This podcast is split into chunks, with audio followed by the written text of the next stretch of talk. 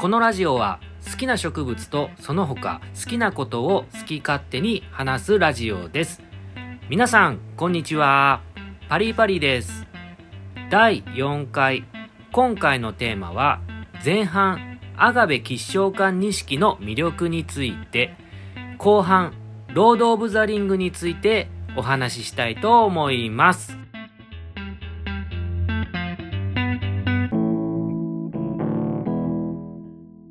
はい。では前半アガベ吉祥冠錦についてお話ししていきたいと思います。アガベ吉祥冠錦はアガベの中でも比較的ポピュラーな品種となっております。正式名称の学名ではアガベポタトラム variegated 吉祥冠となっておりましてアガベポタトラムの一種となっております。この学名でよく見る variegated とは多彩なまだらのという意味で斑入り品種に付けられる名前です。日本で作られた品種なので海外でも吉祥冠の名前で通っております。なので学名の意味としてはアガベの中のポタトラムという品種の斑入りの吉祥冠というふうになります。特徴としましては大きな赤いトゲと葉の一枚一枚に均等に入る黄色っぽい覆輪符そして育てていくと綺麗なバランスの取れたロゼットを形成します。成長して葉数が増えるとボール状になって非常に美しいアガベとなります。吉祥館はよく名前が吉祥天と間違われることがあるんですけど吉祥館と吉祥天は姿形も全く別のアガベです。学名も吉祥館はポタトラム。吉祥天はパリとなります。吉祥館の吉祥という言葉は吉祥とも読まれることがあって幸福を得るとかめでたいという意味です。なので吉祥館はめでたい幸福な冠という意味の名前となります。一方吉祥天とは仏教の守護神の名前です。もともとはヒンドゥー教の神様ラクシュミーが仏教に取り入れられたのが吉祥天。話を戻しまして吉祥館錦はよく初心者用だとかアガベの入門用に育てると良いと言われています。理由としてはその1比較的安く手に入る普及種であること。その2小株を出すので失敗してもリカバーしやすいこと。その3丈夫ですぐに枯れることがないこと。その4育成環境の影響が葉に出やすいことなどが挙げられます。特に4番目に言った育成環境の影響が葉に出やすいことは吉祥館錦で初心者のスキルアップへの大きなポイントです。アガベ育成の三大条件は日照時間水やり風です。このバランスが崩れているとアガベの葉は徒長して伸びてだらしなくなったり葉焼けでボロボロになったりします。これが吉祥館錦では非常にわかりやすく姿に現れるというわけです。葉の展開も早いので変化がわかりやすいということもあります。またアガベの育成の難しいところとしては冬の管理です。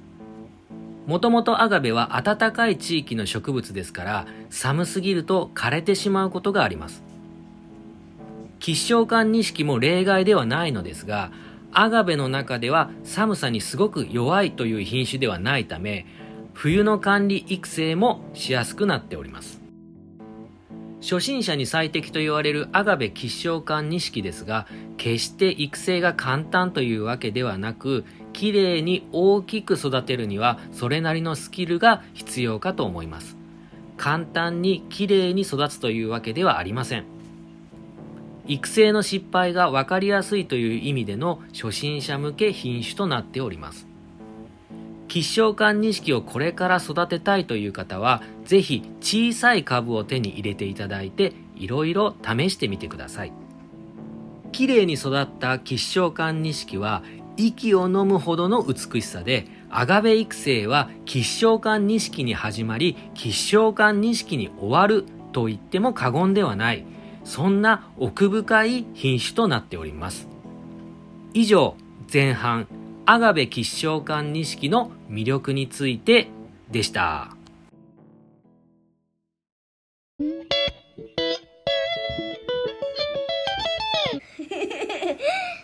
ちくぶ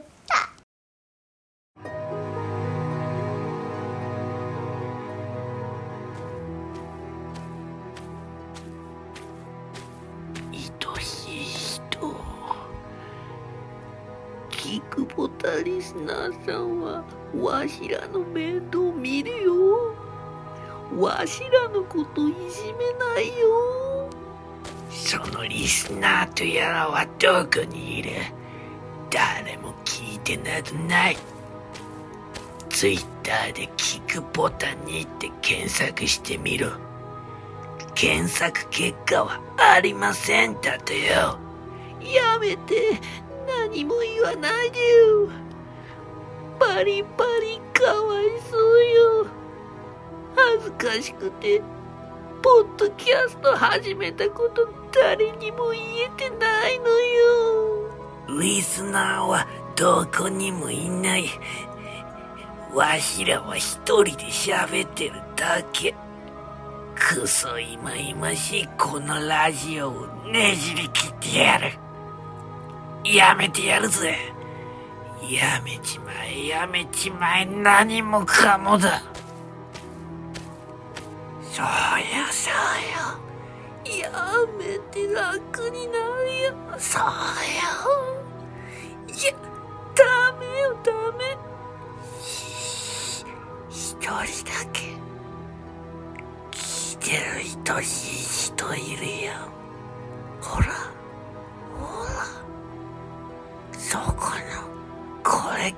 てるリスナーさん、聞こえてるでしょ?いるんでしょ?やめろみっともない。わしらのラジオ、今日でおしまいよ。壁に向かってやる一人喋りも、一人芝居も、一人編集もやめてやるぜ。ダメ、ダメよ、パリパリ。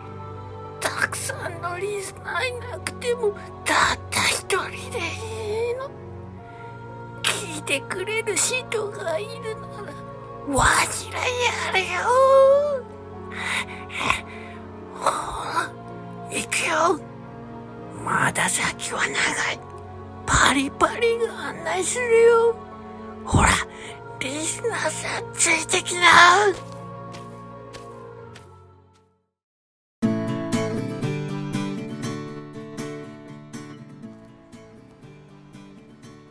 はい。では後半、ロード・オブ・ザ・リングについてお話ししていきたいと思います。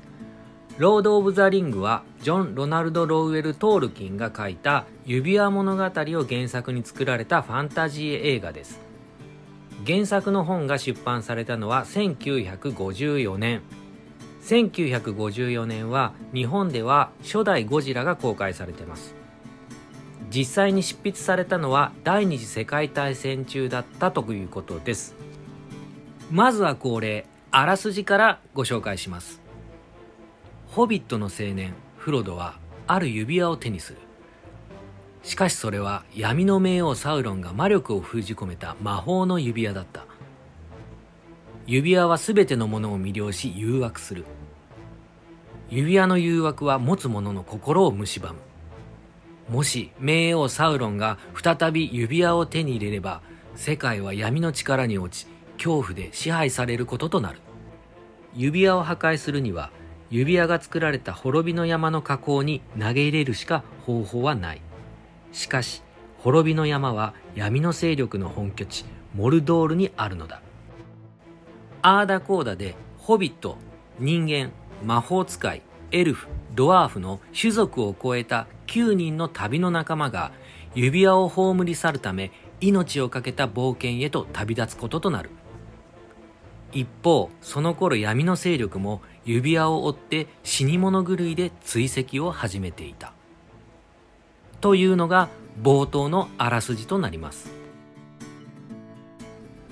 ロード・オブ・ザ・リングの凄さの一つは原作者のトールキンが徹底して作り上げた設定にあります。トールキンは物語上の地理や何千年にも及ぶ歴史そして言語まで作っております。言語については地域ごとの方言まで作る徹底ぶり。映画にも登場するエルフ語はエルフ語の専門家による発音指導が行われております。トールキンは生涯に20近くの言語を作り出したと言われております。単語じゃなくて言語です。また、ロード・オブ・ザ・リングの原作、指輪物語は、今現在に存在する全てのファンタジーの元祖にして頂点。剣と魔法のファンタジー世界に出てくるドワーフ、エルフ、魔法使い、オークと聞いて、私たちが今パッと思い浮かべる姿やイメージは全てトールキンによって作られたものです。映画はピーター・ジャクソンが監督して2001年に公開されました。原作の指輪物語は世界中に数多くのマニアがいます。そのうるさ型の濃ゆいマニアも納得させる映像を作り上げてアカデミー賞にも多数受賞しております。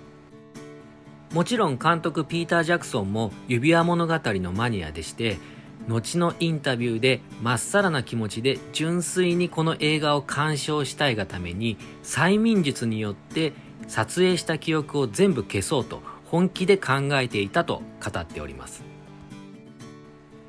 映画は全編ニュージーランドでロケが行われていますが壮大な自然の中を旅の仲間たちが駆けていくシーンや何万もの多くの大軍を迎え撃つバトルシーンなどは何度見ても心躍ります。ホビットのフロドたち人間のアラゴルン魔法使いのガンダルフエルフのレゴラスドワーフのギムニなどの旅の仲間や常に指輪を付け狙うゴラムなど登場人物は多いもののキャラがすごく分かりやすく引き立っていて途中仲間はそれぞれの目的のために別行動となるのですが見ていて混乱することもありません。物語は様々な事件が起こって絡み合い常に観客を飽きさせない作りですが要は指輪を捨てに行くだけの非常にシンプルなストーリー。そのシンプルさの中に普遍的なメッセージが込められていると感じます。持つもの全てを魅了し誘惑しそして破滅へ導く指輪は私たちの現実世界でも何かに置き換えて考えることができるはずです。人間にとって執着を捨てるというのはとても難しくまして自己犠牲をしてまで何かを手放すということは困難を極めます。ロード・オブ・ザ・リングにおいてそれを成し遂げるのは頭が良いものでもなく力が強いものでもない。ホビットという体の小さな種族の青年フロドです。物語のワンシーン誰が指輪を運ぶ役になるかを決めるときに誰も名乗り出ません。仲間内で言い争いが起きる中フロドは僕が行きますと名乗り出ます。ホビット族は種族の中では最も弱い存在。フロドの決意に心を打たれて仲間たちの心が一つになっていきます。作者のトールキンは世界を守り変えていくものは決して強さではなく小さな勇気と慈しみの心であるとこの物語で伝えているようにも思います。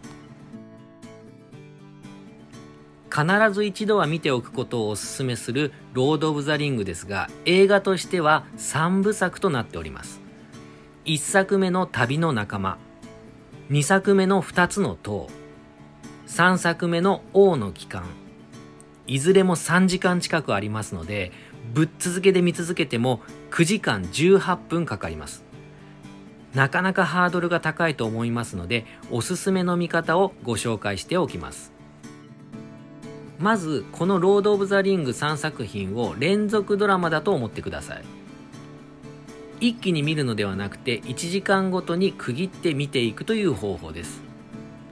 3時間の映画というのは明日仕事があるから今日は無理というふうになりがちですがこの方法だったら大丈夫だと思います。実はこの「ロード・オブ・ザ・リング」はスペシャルエクステンデッド・エディションという追加シーンが含まれた完全版というものがありましてこれを見ようとなると12時間近くかかります。なので先ほど言った方法で「ロード・オブ・ザ・リング」を映画としてではなくて連続ドラマとして見ると気持ち的にも楽に見れるはずです。ぜひ試してみてください。はい。以上後半「ロード・オブ・ザ・リング」についてでした。